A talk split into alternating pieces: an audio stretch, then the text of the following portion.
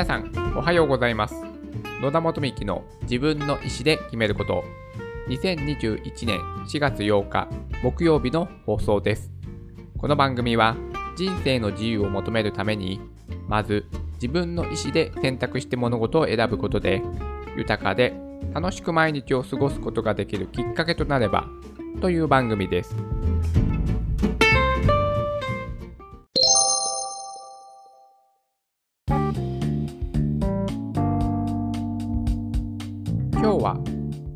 顔出し引退宣言から学ぶやってみるが大事についてお話をしたいと思います。今日のですね、このタイトルを聞いて、もしかしてあの話題かな？と思った方もね、多いのではないでしょうか。Yahoo ニュースにもね、早速なっていたので、これはですね、オリエンタルラジオの中田敦彦さんが、今年から、今年じゃないや、今月から顔出し NG にね、しますと。今まで YouTube 大学でやっているものをアバターにして講義をね、やりますということを宣言して、で、実際に始まったんですけども、で、このね、第1回目、アバター化して、第1回目の、まあ、講義の内容がデスノートだったんですよね。デスノートっていう漫画、これもね、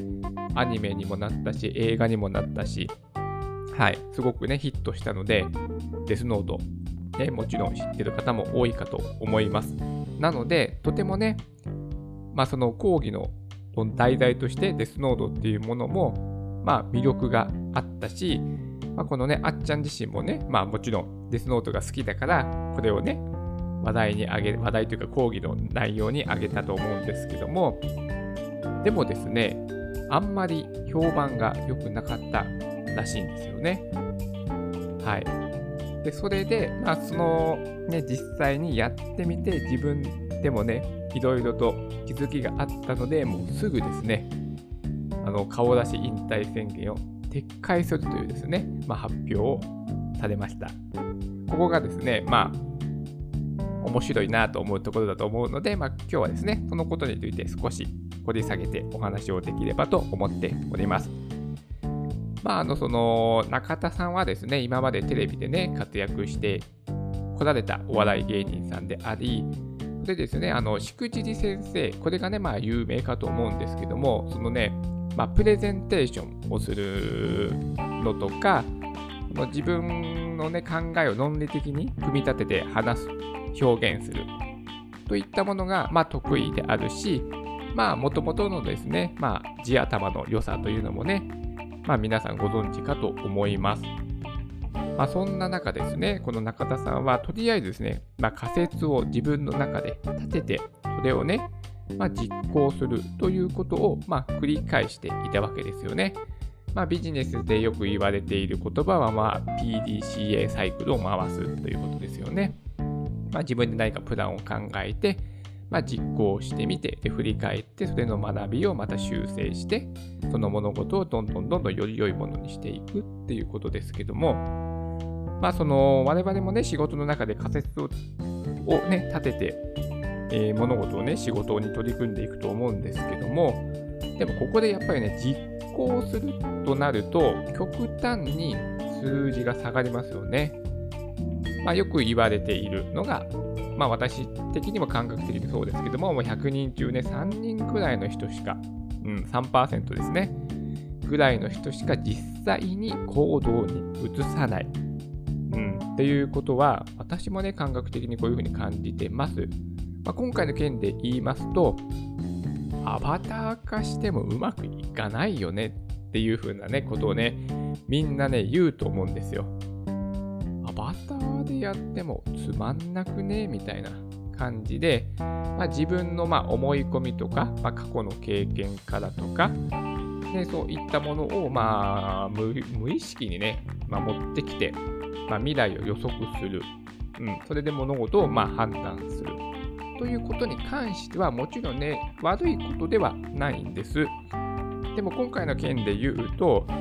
まあ、いわゆる誰もやったことがない。ものなんですよね。その、なんでしょう、YouTube ではアバターとか v、VTuber、といった感じで、まあ、いろいろなキャラクターが、まあ、主役となって、そのチャンネルの、まあ、主人公になって、あの成功しているチャンネルはあるんですが、これがですね、そんなアバターが講義をしてですね、かつ今回デスノートだと、約1時間半、前編後編で1時間半ずつなんですよ。だから約3時間ちょっと。はい。この3時間ちょいの話をアバターから人間の、まあ、そうですね、人間の我々が聞くっていうのが、これはね、壮大な実験だったらしいんですね。まあ、確かにね、そういったものが今までないなと、そんな長時間ね。あの、ライブとかはもちろんね、ありますよね。初音ミクが有名ですけども、ああいった、まあ、キャラクターのライブを、まあ、見るっていうのもありまして、まあ、ライブ私行ったことないんですけど、まあ、大体ライブって2時間、3時間ぐらいですよね。なので、まあ、そういったものはまあ見てはいるんですけども、あれはまあ歌もありね、振り付けもあり、踊りもありでね、いろいろな多分 MC とかもあって、いろいろなね、まあその要所要所の場面転換があるので、飽きないで見れるかと思うんですけども、講義をね、アバター化したものから受けるっていう経験は、どうですか？私はないないですね。はい。なので、どういったものかなと思って楽しみにしてたんです。まあ、実際、公開されて、あついにこの日が来たと思って、あの私ももちろんね、見たんですけども、確かに、えー、と、私も10分ぐらいしか見れなかったです。はい。えっ、ー、と、デスノートパート1、これを10分ぐらい見て、えー、っと、この続きはちょっとまた後で見ようかなと思って、10分ぐらい見て終わってしまったんですよね。で、その後ね、私今、まだ見てないんですよね、続きを。はい。というぐらいですね、ちょっと見れなかったですね、私も。うん。で、なんか中田さんがその YouTube でね、その重大発表をする、した動画が上がってるんですけども、まあ、その中でもコメント欄とかで、なんかいつもの熱量と全然違うっていうようなコメントがたくさん書いてあったっていうお話をね、されてまして、で確かに私もね、そう思ったんです。でも、その時に中田さんは、いや、熱量はむしろ高かったと。うん。なのに、そういった風に見られていた、感じられたっていうことに対して、そこでね、これは、この実験はね、失敗だったっていうね、風に素直にね、中田さんは認めて、もう顔出し撤回しますっていう風になったんですけども、やはりですね、YouTube 大学見て、見たことがある方はご存知かと思いますけども、もう中田さんのすごいね、もうボディーランゲージでいろいろなね、感情を表現する、その動きとかですね、まあ顔の表情とか、まあその声のトーンとか、ね、場面に合わせたね、抑揚があって、そういったものを、まあ、総合して、その YouTube 大学の魅力が引き出されていたわけだと思っているんですけども、それがですね、アバターになった途端、全く伝わらなくなってしまったということなんですよね。やっぱりその人ってやっぱ目から見る情報ね、これがやっぱり強く感じるんだなというようなことをね、思いました。だからもしかしたら、その、今まである YouTube 大学を、あの YouTube 上の映像ではなくて、まあ、イヤホンだけで、音声だけで聞いてみると、もしかしたらまた印象が変わってくるのかなというふうなこともね、ちょっと私自身もちょっと実験してみようかなと思うんですけども、やはり音声だけと、まあ、そのいわゆるテレビ的なものだと、やっぱ目目目と耳から両方から入る情報、これがテレビですよね。と、まあ、音声だけ、声だけの情報、まあえーと、今で言うラジオ、今まで言うか、ラジオとかの、まあ、違いが顕著に出るというか、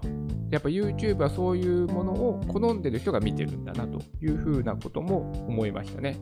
私はラジオは全然好きなので、まあ、今こうやってね、ポッドキャストでお話ししてるということもありますが、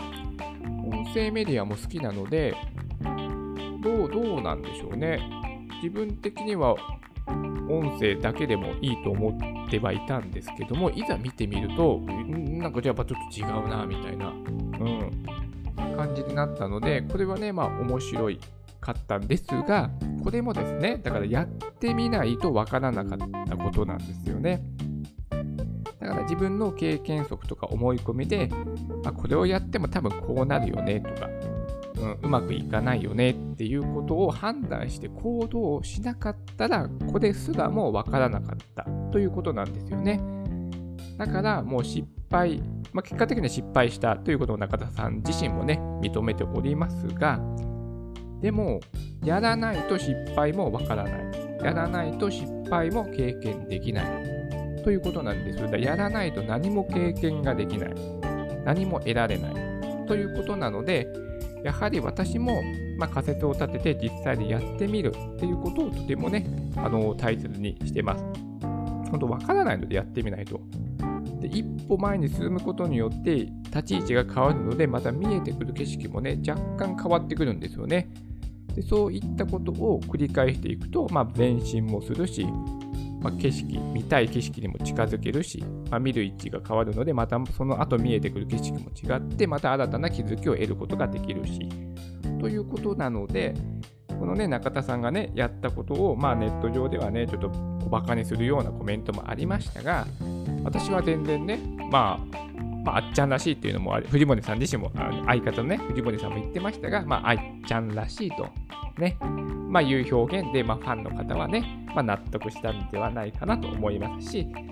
まあ、安心ですよね。やっぱりあっちゃんがね、YouTube 大学上でね、わちゃわちゃわちゃわちゃしてるのがね、面白かったっていう人もね、私も含めてたくさんいたと思いますので、まあ、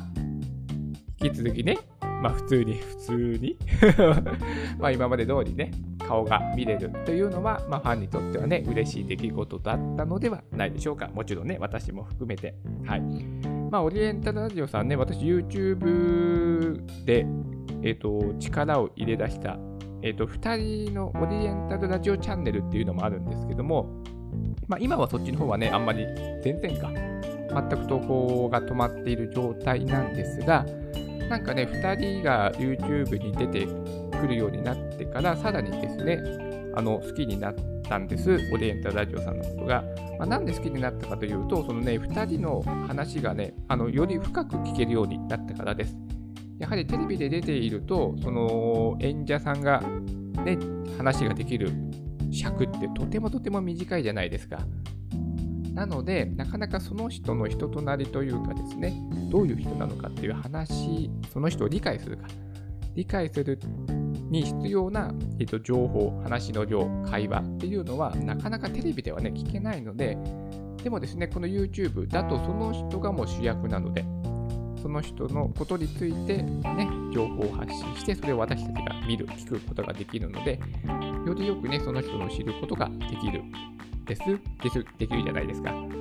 それで、まあ、オリエンタラジオさんの、まあ、YouTube をよく見るようになって、あ、この人たち、なんかすごいね、そのコンビとしての関係も面白いな、まあ、過去にはね、すごく仲が悪かった時期もあったんですけども、まあ、嫌っていたのは藤森くんの方だけで、あっちゃんは別にって思ってたなんていうね、え、そうなの？とか言って、そういったですね、まあ面白いね、話とかも聞けたので、ね、よりよくね、その人たちのことをね、まあ、好きになったっていうこともね、ありました。まあ私はね、それで、まあオリエンタルラジオさん、まああっちゃんもね、ちょっとビジネス系のね、タイプの人なので、私も結構物事を論理的に考えるタイプの人間なので、まあね、その感性がちょっと近いなっていうこともあって、そして YouTube でもね、今活躍してて、まあ今はシンガポールに行ったりとかですね、まあ常に話題が尽きないお二人なので、まあ、今後もね、注目させていただきたいなと思っております。はい。それではね、今日はですね、顔を出し引退宣言から学ぶ、やってみるが大事ということについて、少しね、このあっちゃんの、まあ、引退宣言の動画を見た感想も踏まえて、ちょっとね、お話をさせていただきました。